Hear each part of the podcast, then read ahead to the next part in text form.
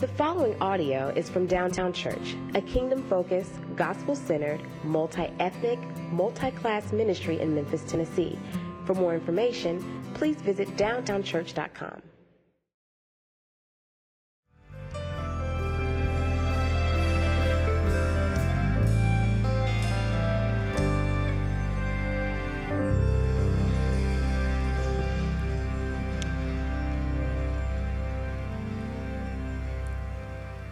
When the spirit is moving, you can't stop them. Um, we're not faking around here.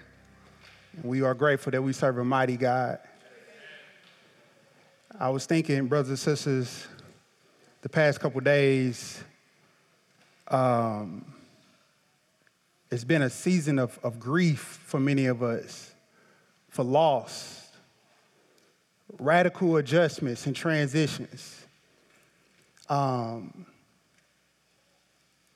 I look around this room and I know many of y'all stories that y'all share with me. And I, just want to I just want to put this out. This this has nothing to do with the sermon, but if if God happened to put somebody on your heart, on your mind, randomly, reach out to that person. If you got their number, their email, hey, brother, so and so, hey, sister, so I was just thinking about you. I didn't want anything, I was just thinking about you.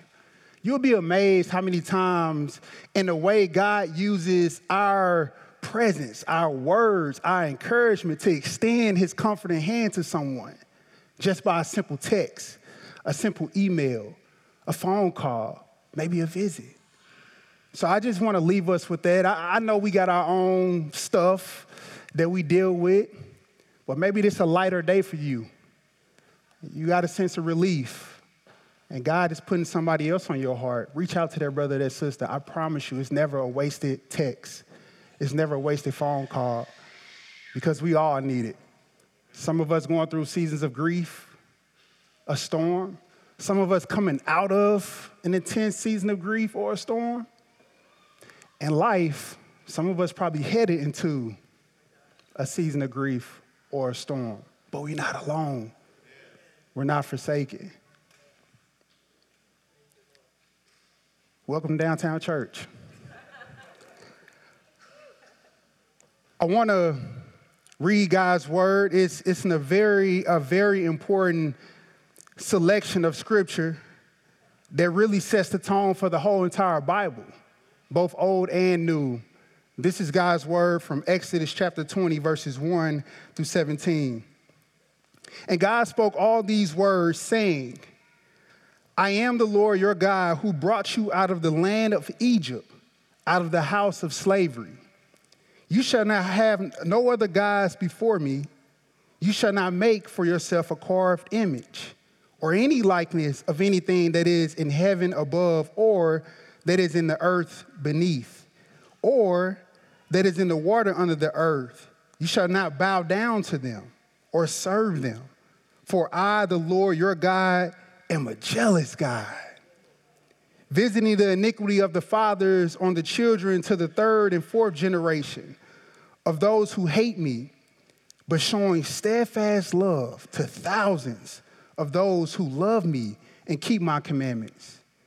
You shall not take the name of the Lord your God in vain for the Lord will not hold him guiltless who takes his name in vain.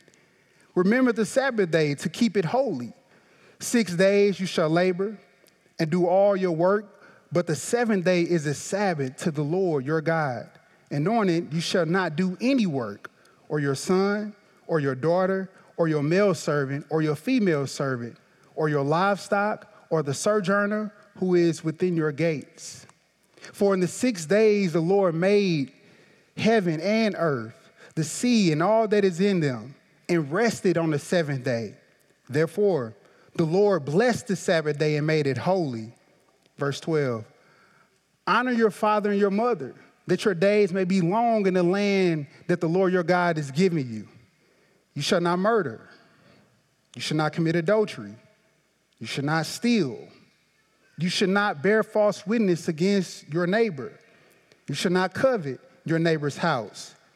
You should not covet your neighbor's wife or his male servant or his female servant, or his ox, or his donkey, or anything that's your neighbor's. Brothers and sisters, this is the word of our Lord. Thanks be to God. Let's pray. Father, thank you for your living and active, inspired word.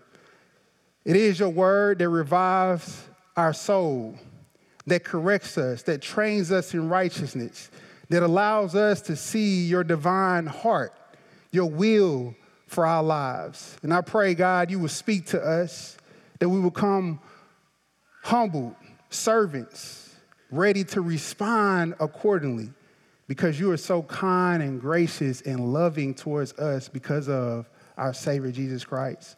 So transform us with your word. May we not leave this place the same, and may we be doers of your word and not just hearers of your word.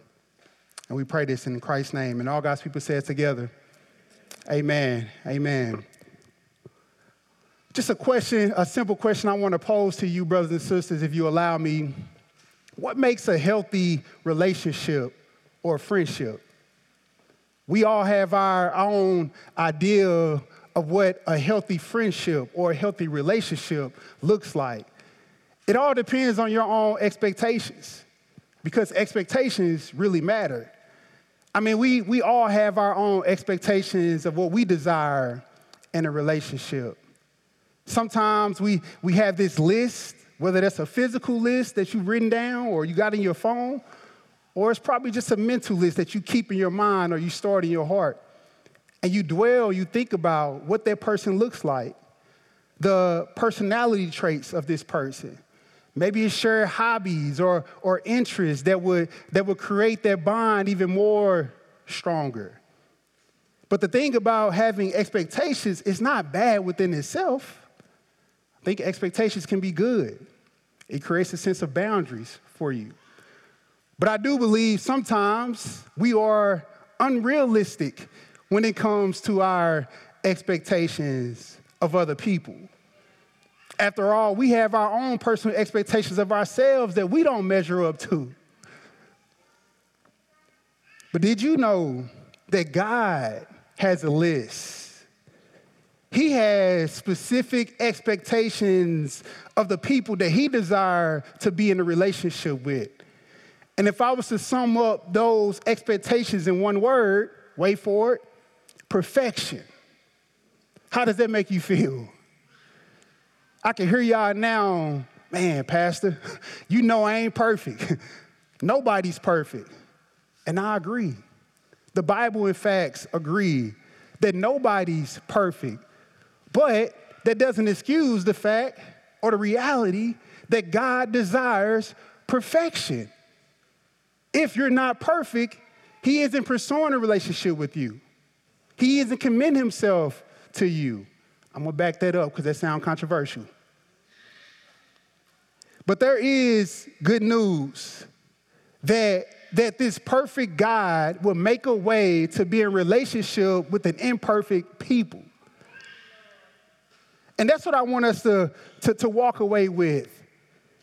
And the main idea of this morning is that God's exclusive love for his people radically changes how we love him and others. I, I titled this, this sermon, Jealous Love That Changes Everything. And we're gonna see God is a, a jealous God.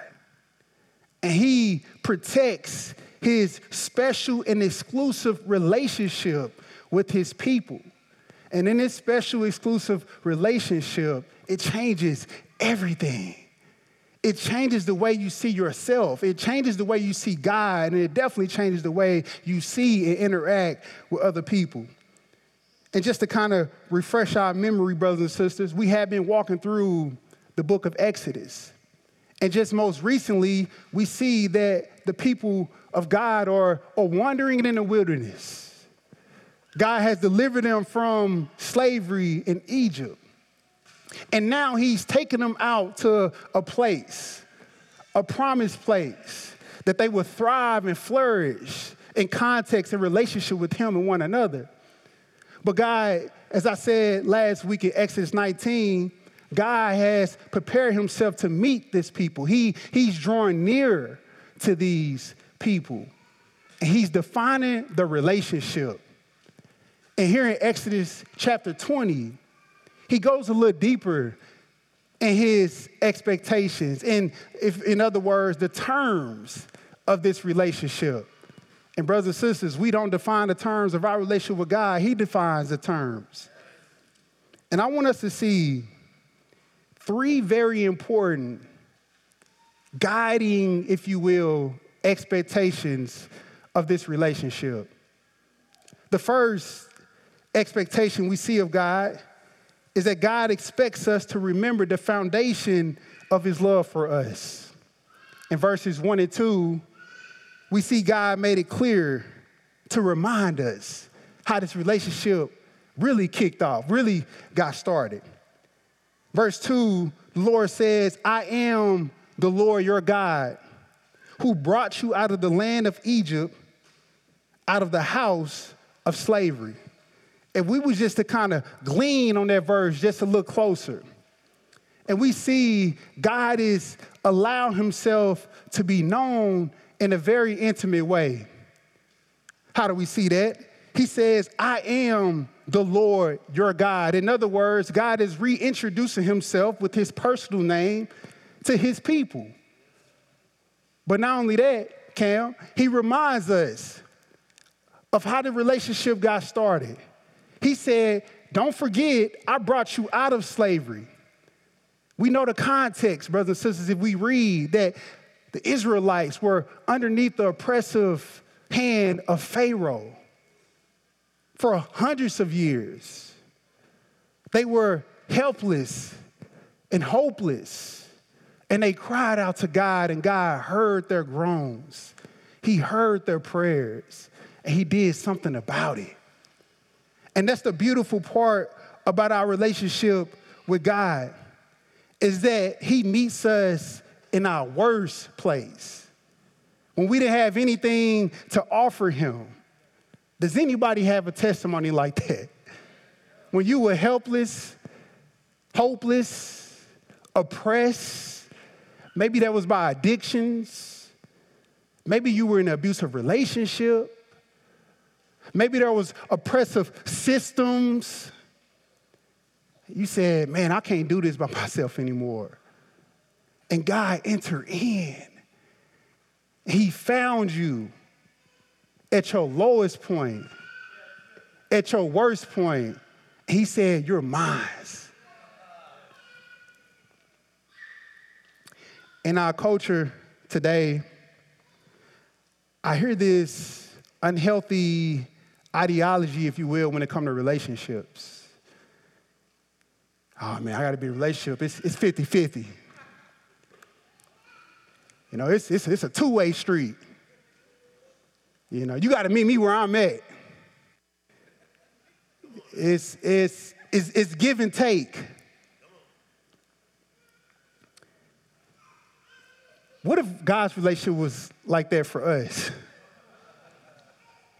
Will any of us have a chance? Because reality, we have nothing to offer God but just our unrighteousness, our sin, our failures and our shortcomings. And, brothers and sisters, I'm not trying to beat y'all up, but that's the truth of our relationship. It wasn't 50 50, it wasn't 80 20, it wasn't even 99, and we get a 1%. It was all God, it was all grace. It was nothing that we did to earn his favor. And it's interesting that God reminds the Israelites of his grace. You say, where is grace found in the Old Testament? It's only judgment, it's only law, it's only rigidness. No, brothers and sisters, love, grace, it's always there from the beginning to the end. But it's beautiful that God, He's reminding them that this foundation, this relationship was built on grace before He even gave them the law. In other words, Keep this law, obey my rules. As Brother Josh said, obey my rules in light of my love for you. It's in the context of grace that we didn't earn God's favor. We didn't earn God's love, but God chose to love us because He wanted to. The second expectation we see that God has for this relationship is that God expects us to have a primary and unshared love with Him. And we see this in the first half of the Ten Commandments, right? It, it, it, focuses on our vertical relationship, if you will. What I mean, vertical relationship between us and God. That's what the first half of the Ten Commandments focuses on. But look at verse 5. God says, You shall not bow down to them, other false gods, or serve them, for I, the Lord your God, I'm a jealous God. And you think about jealousy, we've all been guilty of being jealous of someone else's achievements, things that they have. And you compare yourself for your situation, and that that, that, that fire, that, that, that, that jealousy, that envy began to, to burn in your heart. This is not the jealousy that God is talking about. Because in reality, who can God really be jealous of? I mean, He has all things, He is all things. But this jealousy, it's a holy commitment and zeal for His honor, His glory, and His love. So, so in other words, God's saying, if I'm gonna give you my best, and believe I'm jealous when it comes to my best. There, there, there, there aren't any rivals. There aren't any seconds uh, to me. If I'm giving you your be- my best, I expect you to give me your best. Don't share my love with anybody else. Don't give your heart to anybody else. Let me be your primary devotion, your primary love, your primary safe space. Because that's, brothers and sisters, we align ourselves with God's way of life. That's when we thrive the most. That's when we're more fruitful. That's when we're more fulfilled. I ain't saying it's without its challenges. I'm not saying it's without suffering. But God orients this way of life so that we can find our hearts rooted and grounded in our relationship with Him primarily. Think about this language here in Exodus chapter 20. God says, There should be no other gods before me. And then he, he says, Don't make yourself a carved image or any likeness of anything in heaven or above, anything on the land or anything in the sea. And, and in this time, they were carving these, these idols, and these idols were these objects that they had this picture in their mind what this God should look like. And they would make these things, they would, they would give their, their best resources, silver and gold and the best wood and all these kinds of things to craft this idol.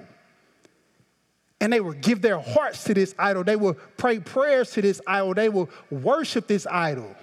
They would look to this idol for direction. They would look to this idol for blessing. They would look to this idol for prosperity. You probably thinking to yourself, well, I ain't, I ain't never carved an image before and worshiped it. But when we think about more so in the West, because there are other places in the world, and sometimes there's places here in the United States that people are still carving idols and worshiping idols. But let me just pull up a little bit more to your driveway here in Memphis, if you will. In 2023, we might not be carving idols and worshiping those things, but there are other created things that we give ourselves to, right? Think about, think about how some of us we worship our, our bodies. We, we, we, we give so much attention to it what people may or may not think of how we look physically. And if we don't feel good, we feel like we are less valuable. But when we do feel good about ourselves, as if that increase our value. And that's far from the truth. Think about the, the, the life we live in now with, with, with social media social media can be such a blessing, and it has been in so many ways. But on the other end, it creates this catalog, if you will, of what you don't have, how you're not vacationing, what your relationship look like, what your kids look like, what your job look like. And we do this comparison with other people. And we and we realize that man, we've given we've given these things too much of our devotion. Whether you are a parent, whether you're a professional, whether you're a grandma, grandpa, whatever title that you carry, even a good thing can be worship. And we look to these things, we look to these places, we look to these people to give us only what God can give us. And what God is saying, I don't want to be second. You can have the most beautiful family, you can have the most beautiful career.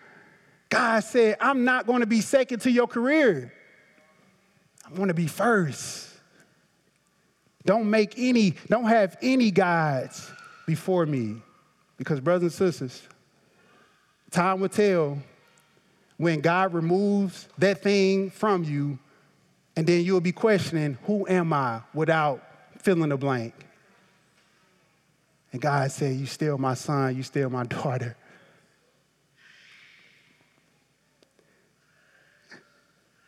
God is serious about idolatry, and He wants us to be His first primary love.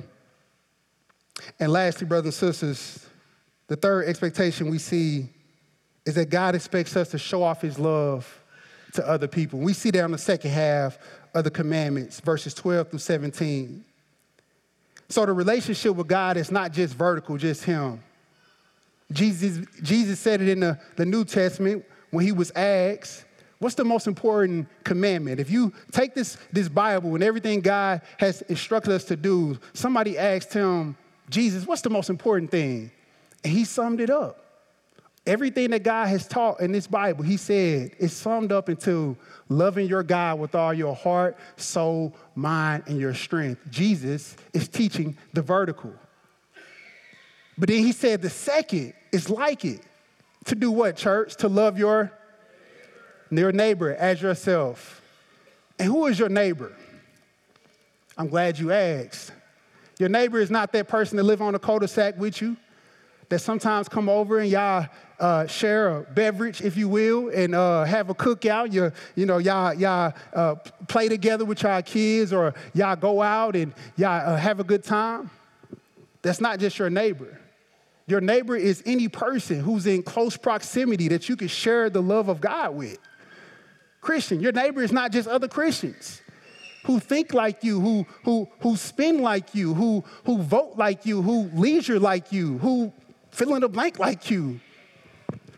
Your neighbor is even those who don't believe the same things that you believe. You see, God is giving these laws to his people, right? In a context with nations who didn't believe in God. But God is creating a way of life for flourishing, not just for the people of God, but even the people who don't know God. He's calling us to be a blessing. He's calling us to be salt and light into the world.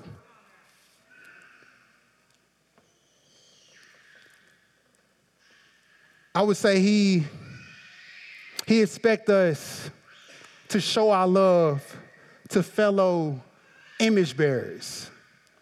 After all, he created all people. Even the people have a disdain in their heart who don't believe in him.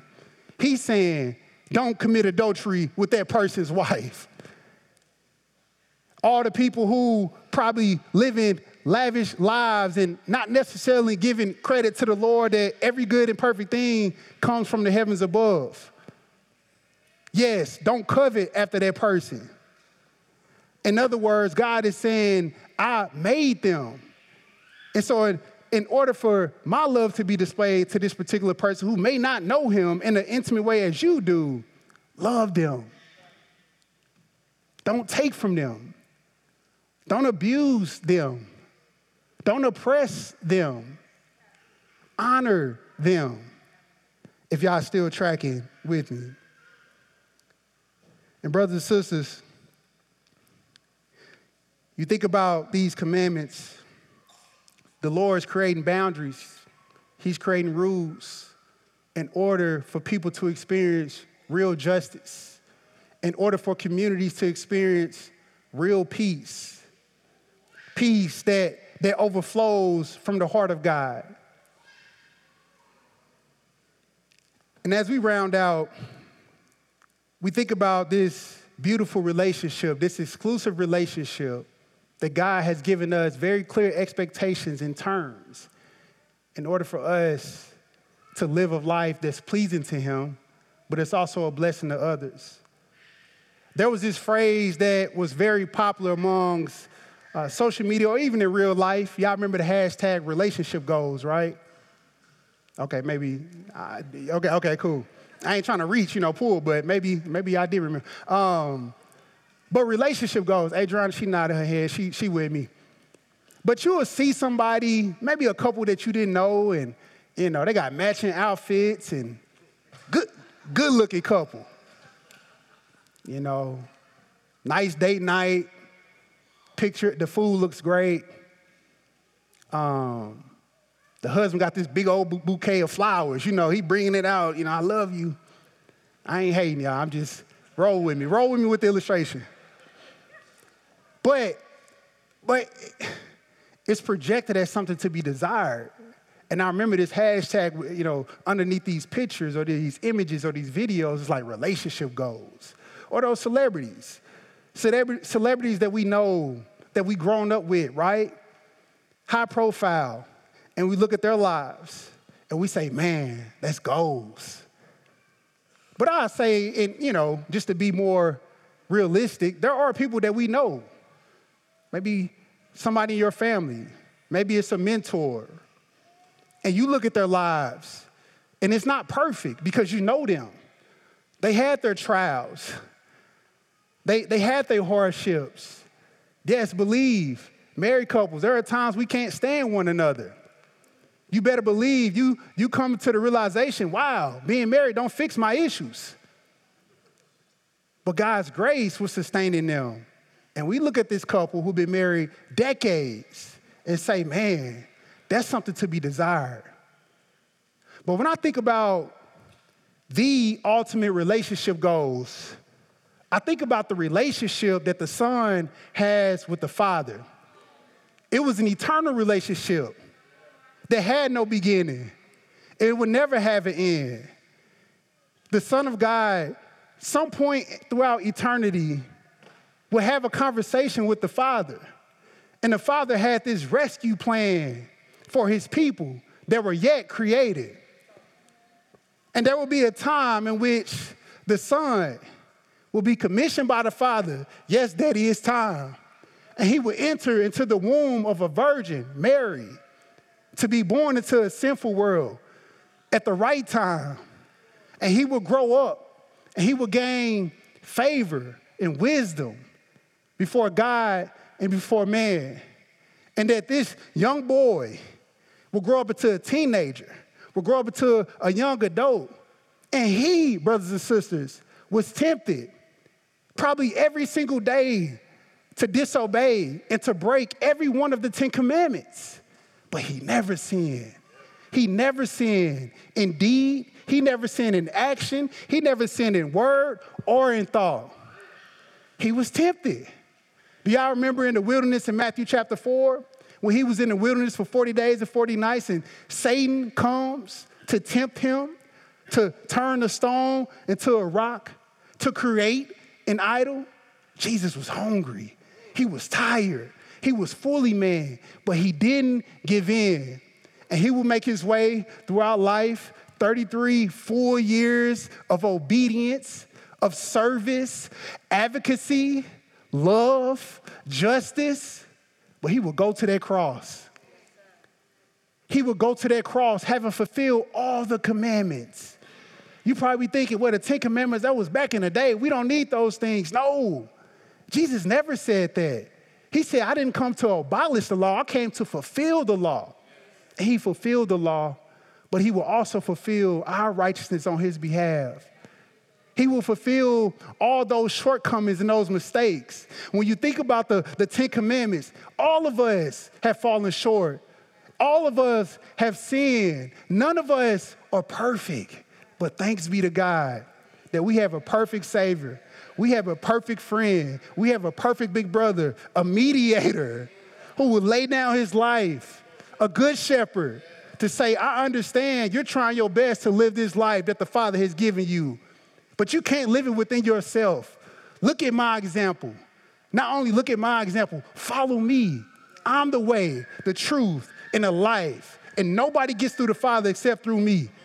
Nobody can stand before the Father with any kind of confidence except if they were covered in His perfect righteousness. They were covered in His blood. So, as Paul said in Romans chapter 12, verse 1, in view of God's mercies, in light of what all Jesus have done for you, present your bodies as a living sacrifice. In other words, what Jesus has done has enabled us, has allowed us, is helping us to love Him with all our heart, soul, mind, and strength, and to love our neighbor as ourselves. And there will be a day, brothers and sisters, as Jesus got up out that grave, He ascended to heaven. He sits at the right hand of the Father, and He has the time. that time is winding down. When we've been on this journey, been tired, we've experienced loss and grief, the struggle of trying to live an obedient and righteous life to the Lord, the struggle of trying to love other people who are sometimes unlovable. There will be a time when he come back, he will get all his children. He will take us home. We will no longer be in the wilderness. Nothing but joy, nothing but peace in the presence of the Almighty God in the presence of the, lamb, the lamb that was slain on our behalf. So that's my encouragement to y'all to ask God every single day God, give me the strength, give me the willingness, give me the joy, give me the zeal to be jealous of our relationship, to love you with all my heart, with all my soul, with all my mind, and to love my neighbor as myself to your glory. Let's pray. Father, we are grateful for the good news and that is you are a perfect God who made a way to have a relationship with the imperfect people. And you given us order, you given us structure to follow you, to know your heart. And God, we can't do that within ourselves, so we ask for your help. We ask that you would meet us where we are for those timely reminders of this beautiful relationship that we have with you and that our lives will be a testimony of your grace to the world around us. And we pray this in Christ's name. And all God's people said together, Amen. Can we just give God praise just one more time?